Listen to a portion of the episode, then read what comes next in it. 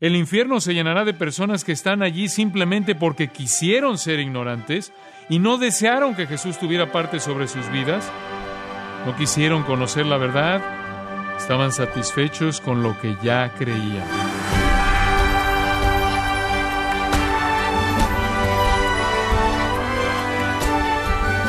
Sea usted bienvenido a esta edición de Gracia a vosotros con el pastor John MacArthur.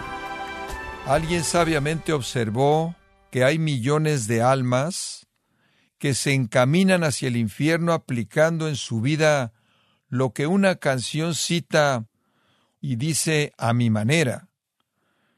Pero ¿por qué es que el hombre busca hallar la salvación a su manera?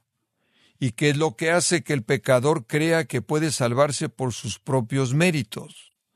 En la próxima media hora, John MacArthur nos muestra cómo es que la mentalidad de aquellos que se dirigen al infierno es clara en creer que lo hacen por méritos mismos, propios. Parte de la serie La verdad que permanece aquí en gracia a vosotros. Hay cuatro elementos que yo veo en Juan 8, 21 al 30 que le muestran a una persona que puede morir en su pecado. Veamos el primero, creerse moralmente superior. Creerse moralmente superior.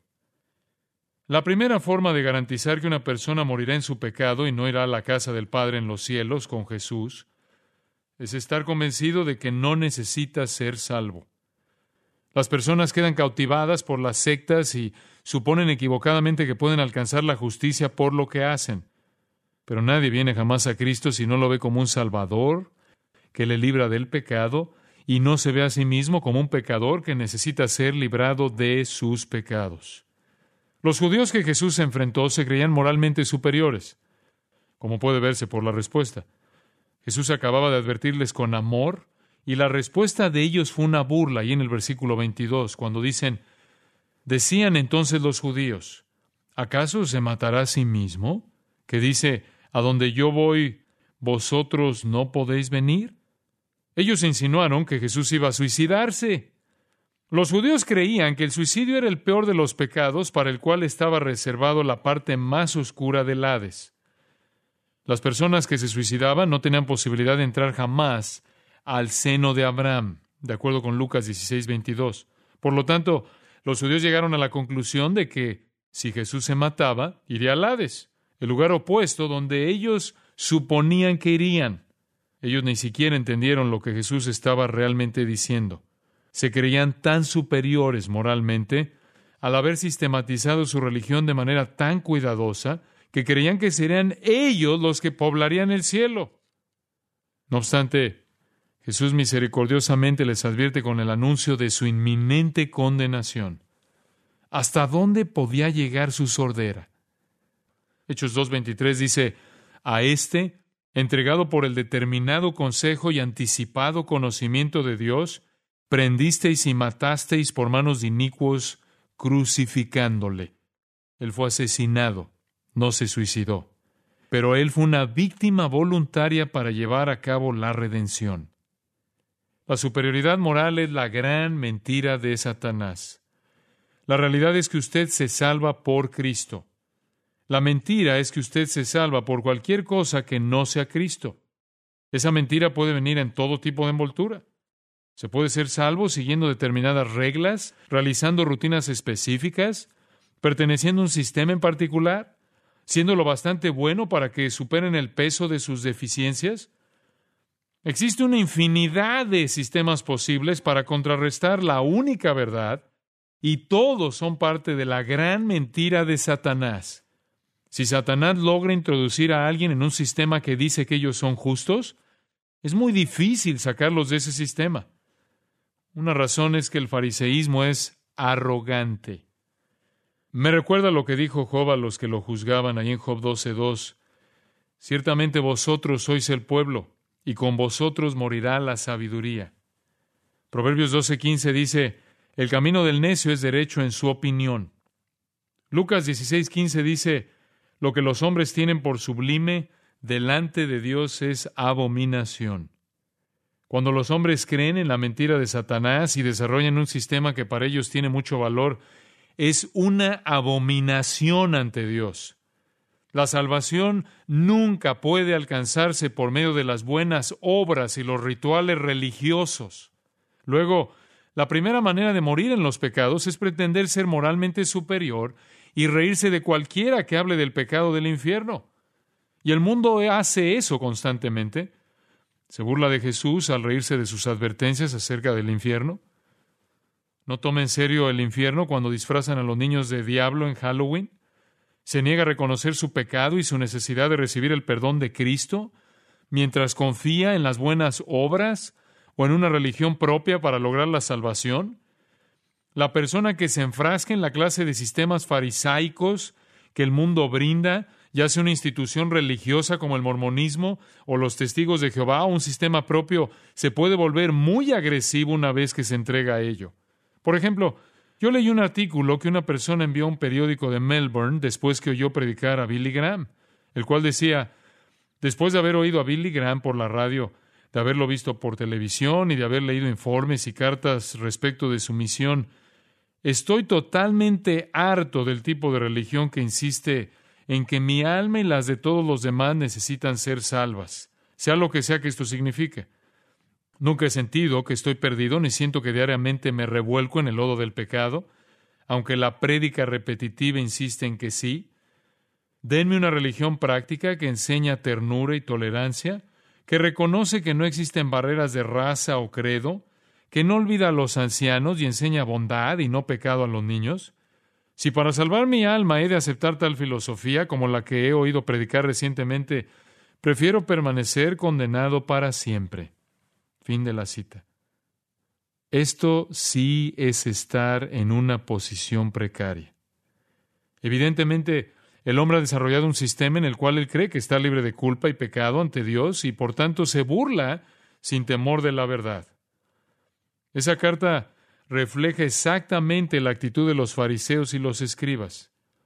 Con el deseo de hacer un análisis correcto de la situación, Jesús respondió a sus burlas ahí en Juan 8:23 y les dijo, Vosotros sois de abajo, yo soy de arriba. Jesús entendió las intenciones de sus burlas de que él se mataría y descendería al Hades, pero de hecho Jesús les dice, son ustedes los que son del Hades, yo soy de arriba. Es la inversa. Con esta respuesta tajante, Jesús no quiere decir que eran literalmente del Hades. Él quiere decir que su falta de fe, hipocresía, falsa religión, ignorancia y fariseísmo deliberado fueron generados por el enemigo. Él hace una distinción clara de que ellos están siguiendo a Satanás mientras que él sigue a Dios. Ellos eran, como lo son todas las personas faltas de fe en este mundo, de abajo en el sentido de que eran parte del sistema del mal. En Juan 8:44 Jesús les dijo, Vosotros sois de vuestro padre el diablo. Tales personas rigen sus vidas, como dice Efesios 2:2, conforme al príncipe de la potestad del aire.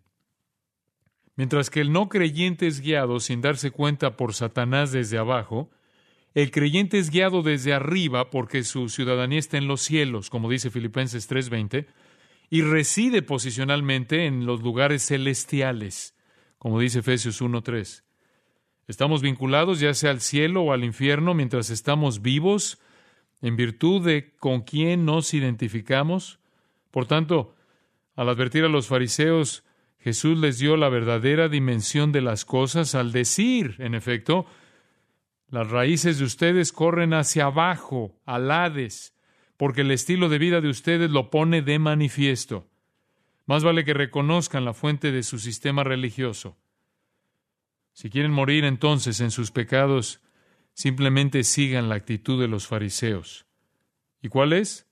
¿Crean que no necesitan a Cristo como el Salvador? Supongan que están bien, que tienen todos los problemas resueltos y que alcanzarán la justicia. Convénzanse de eso y morirán en sus pecados. Hay una segunda manera de morir en sus pecados, y es estar atado a los intereses terrenales. Estar atado a los intereses terrenales. En Juan 8:23 Jesús dice, Yo soy de arriba, vosotros sois de este mundo yo no soy de este mundo. Jesús aquí establece otra comparación. Él les dice a los fariseos que ellos son parte del sistema del mundo del cual Él no es parte. El término mundo simplemente se refiere al reino espiritual invisible del mal. Usamos la palabra para identificar un sistema en particular, tal como el mundo de la política, el mundo de los deportes y así sucesivamente. El sistema que Jesús tiene en mente aquí es el sistema del mal, opuesto a Dios y a Cristo. Si ustedes quieren estar seguros de que morirán en sus pecados, simplemente sean parte del sistema del mundo y acepten lo que éste ofrece.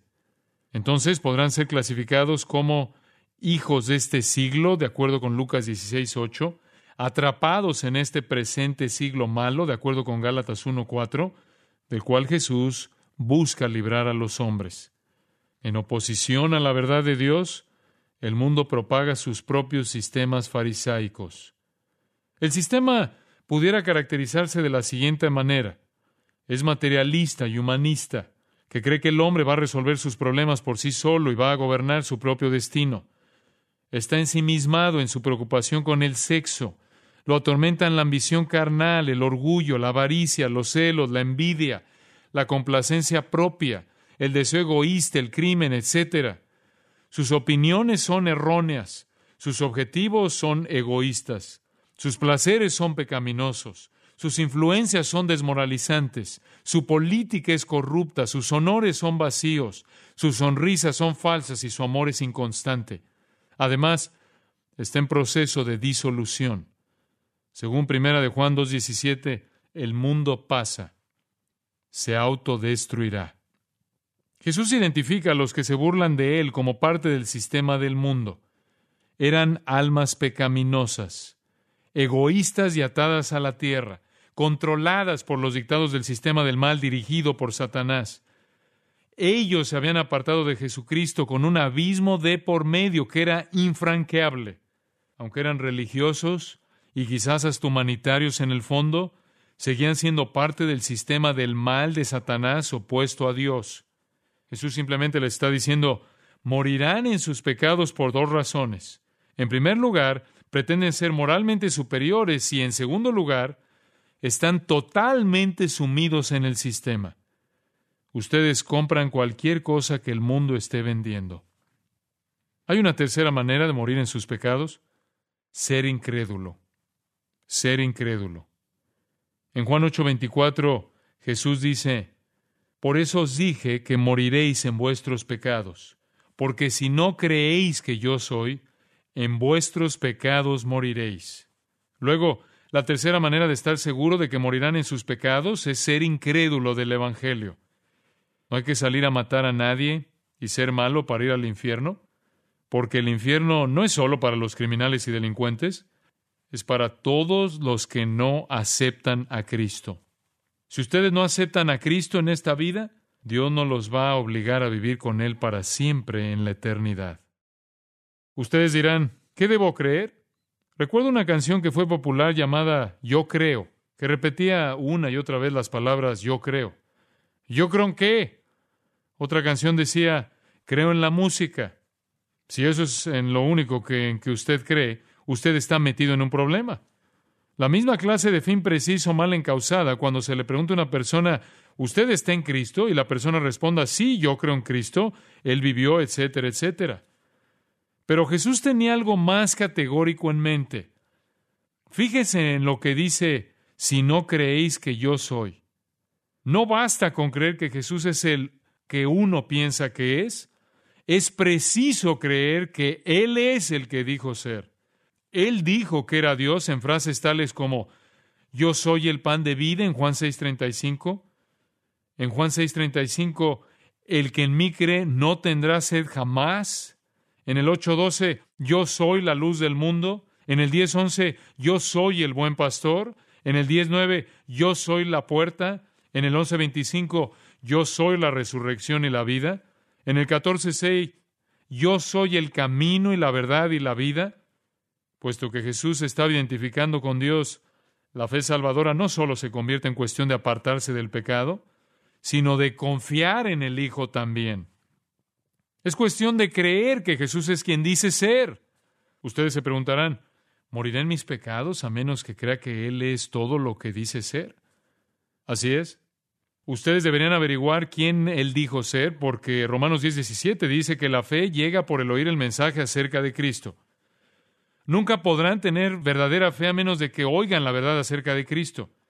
La fe verdadera es el resultado de oír y creer con el corazón que Jesús es quien él dijo ser y que Dios verificó lo que decía levantándolo de los muertos, como dice Romanos 10:9. Jesús les promete a sus opositores que morirán con sus pecados sin perdonar si no creen que Él es quien dice ser. ¿Y quién es? Él es Dios en carne humana. El no creer y apartarse echa por tierra las esperanzas y deja solo el sombrío presagio del infierno. En una ocasión que iba en un avión, un hombre me preguntó cuando supo que yo era maestro de temas bíblicos y me dijo, ¿cómo se convierte uno en cristiano? Entonces compartí con él el Evangelio, diciéndole que debía creer que Jesús es quien dice ser, Dios en carne humana, el Salvador que murió por sus pecados y resucitó. Una persona puede ir al infierno y permanecer allí eternamente solo por no creer estas pocas cosas. La fe en Cristo viene de oír el mensaje acerca de Él y si no se ha oído lo suficiente, entonces se debe leer más o buscar a alguien que pueda explicarlo. No tiene sentido ir al infierno por algo que se dejó de hacer, porque no creer es igual a rechazar. Así lo dijo el Señor en Mateo 12:30, el que no es conmigo, contra mí es. No sean como los fariseos que deberían haberlo reconocido, pero siguieron burlándose. Finalmente, llegamos a la cuarta manera de morir en sus pecados. Ser deliberadamente ignorante. Ser deliberadamente ignorante. Cuando alguien oye una exposición sobre Cristo, pero no deja que se le quede en la memoria, esa persona es deliberadamente ignorante. Los líderes judíos tenían suficientes pruebas acerca de Cristo, pero ellos simplemente se negaron a creer y en su ignorancia elegida por ellos hasta se burlaron de él. Ellos fueron deliberadamente ignorantes de la identidad de Cristo. Juan 8:25 dice, entonces le dijeron, ¿tú quién eres? Lejos de ser una pregunta sincera, pudiera parafrasearse de la siguiente manera. ¿Quién te crees que eres, socio? Estás diciendo cosas bastante ridículas que si vamos a morir en nuestros pecados. ¿Sabes con quién estás hablando? Nosotros somos la élite espiritual. ¿Quién te crees que eres? ¿Tú eres un donadie de Nazaret que ha venido aquí a decirles a los líderes de Jerusalén cómo dirigir las cosas? ¿Quién te da el derecho de asumir el rol de igualdad con Dios? Este tipo de ignorancia deliberada se manifiesta en otros pasajes de las Escrituras. Juan 8:19 dice, ellos le dijeron, ¿dónde está tu Padre? Respondió Jesús, ni a mí me conocéis, ni a mi Padre. Lo que Jesús está diciendo es lo siguiente, ustedes son incurablemente ignorantes. Se creen que conocen a Dios, pero realmente no lo conocen. Y piensan que yo soy un farsante. No me conocen a mí tampoco. Ustedes son incapaces de reconocer la verdad porque están sumamente dominados por el pecado. ¿Se acuerdan del ciego que se curó en Juan 9 y que todos los líderes judíos se preguntaban cómo era que el ciego podía ver? Reconociendo su incredulidad en el poder de Jesús. El versículo 30 dice, respondió el hombre y les dijo, pues esto es lo maravilloso, que vosotros no sepáis de dónde sea, y a mí me abrió los ojos. El ciego tenía más sentido común que los líderes judíos. ¿Por qué? Esos líderes desearon ignorar la verdad. El infierno se llenará de personas que están allí simplemente porque quisieron ser ignorantes y no desearon que Jesús tuviera parte sobre sus vidas. No quisieron conocer la verdad, estaban satisfechos con lo que ya creían. Al judío de mentalidad cerrada que cuestionó su autoridad, Jesús le dijo, El que quiera hacer la voluntad de Dios, conocerá si la doctrina es de Dios o si yo hablo por mi propia cuenta, y en Juan 7, 17. En otras palabras, la verdad está disponible para el corazón deseoso, pero ellos no estaban deseosos. Ustedes dirán, ¿pero cómo pueden las personas ser así? La respuesta se expone de manera sencilla en Juan 3:19. Los hombres son así porque aman su pecado. Los hombres amaron más las tinieblas que la luz porque sus obras eran malas. Por sus pecados, los fariseos no quisieron exponerse. se sentían tan ufanos en su pretendida superioridad moral y siguieron empedernidos en deliberada ignorancia que le dieron las espaldas a la verdad. Esto es trágico porque los coloca en la categoría de los que han recibido suficiente información para creer en la verdad, la han rechazado y van a recibir un castigo mayor que los demás. Como nos dice Hebreos 10:29, ¿cuánto mayor castigo pensáis que merecerá el que pisoteara al Hijo de Dios y tuviere por inmunda la sangre del pacto en la cual fue santificado, e hiciere afrenta al Espíritu de gracia? En otras palabras, el mayor castigo en el infierno está reservado para las personas que conocían la verdad, pero la pisotearon. Aquellos judíos también eran deliberadamente ignorantes de la autoridad de Cristo. Juan 8, 25 al 27 dice, Jesús les dijo, lo que desde el principio os he dicho, muchas cosas tengo que decir y juzgar de vosotros, pero el que me envió es verdadero, y yo, lo que he oído de él, esto hablo al mundo. Pero no entendieron que les hablaba del Padre.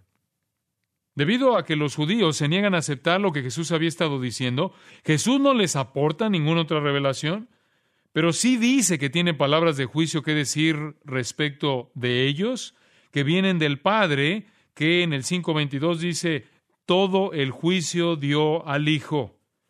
La ignorancia deliberada trae juicio, igual que la incredulidad. Las actitudes terrenales, igual que las pretensiones de superioridad moral y los fariseos se caracterizaban por todas ellas.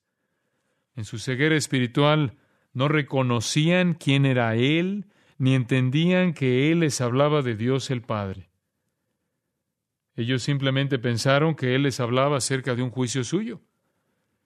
El juicio es un resultado terrible para los que continuamente se niegan a oír la verdad. Es por eso que en Mateo 13:9 Jesús advirtió, el que tiene oídos para oír, oiga. Los judíos también dieron prueba de su deliberada ignorancia de la inmortalidad de Cristo. En Juan 8:28 les dijo pues Jesús, cuando hayáis levantado al Hijo del Hombre, entonces conoceréis que yo soy y que nada hago por mí mismo, sino que según me enseñó el Padre, así hablo. ¿Cómo iban a saber eso los judíos? preguntarán ustedes. ¿Qué hizo el Padre a la muerte de Cristo para verificar la afirmación que él había hecho? Lo levantó de los muertos. La Biblia nos enseña esto reiteradamente. De hecho, Jesús dice, cuando llegue mi resurrección, entonces tendrán que mirar mis afirmaciones con sinceridad, y muchos judíos lo hicieron.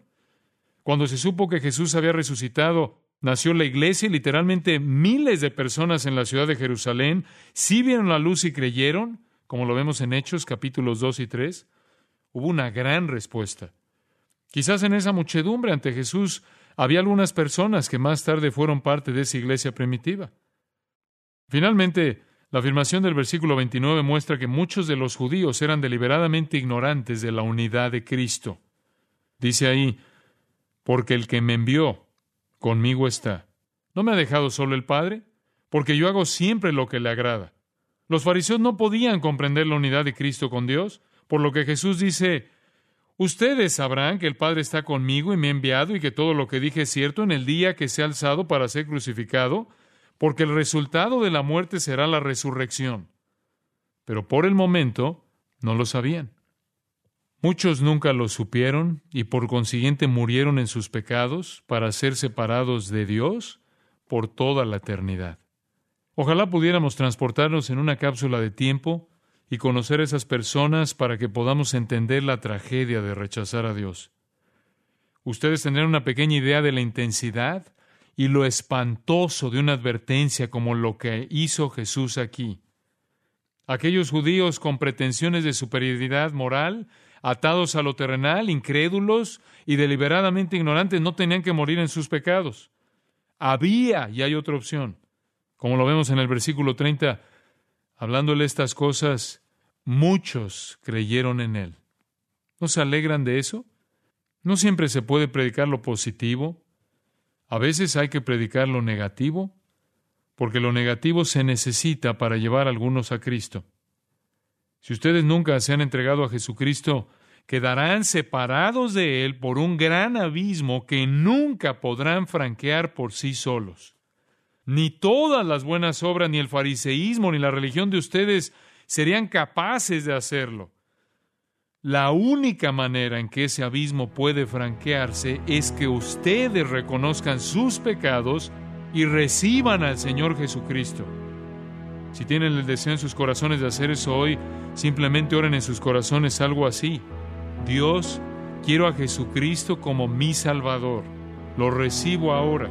No quiero morir en mis pecados. Quiero ir a donde estás tú. Y si lo hacen con toda sinceridad, Él oirá esa oración y la vida de ustedes, como dice Colosenses 1.13, será trasladada al reino de su amado Hijo. Si la fe de ustedes es débil, pídanle que los ayude a creer. Si necesitan más información para tomar esa decisión y realmente desean conocerlo a Él, pídanle a Dios que les enseñe la verdad acerca de Cristo.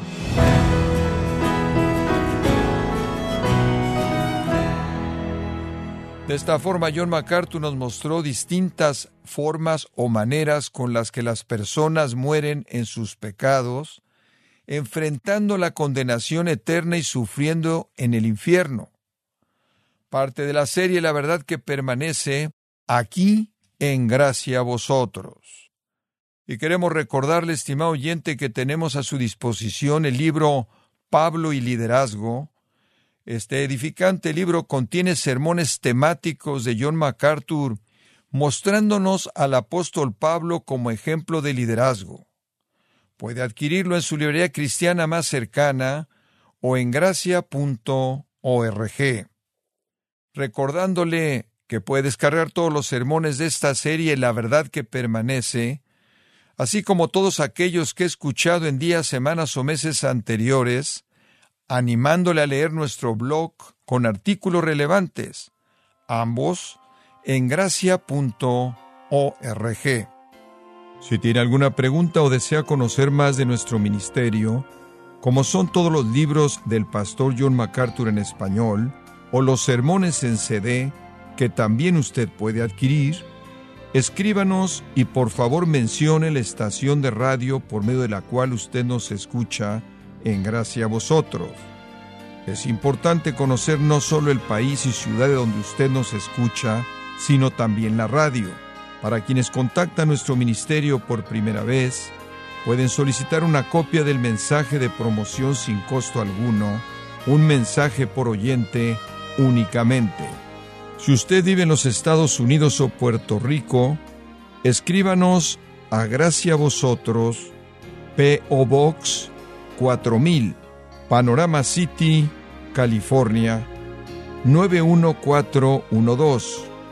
O puede escribirnos a través del siguiente correo electrónico radio arroba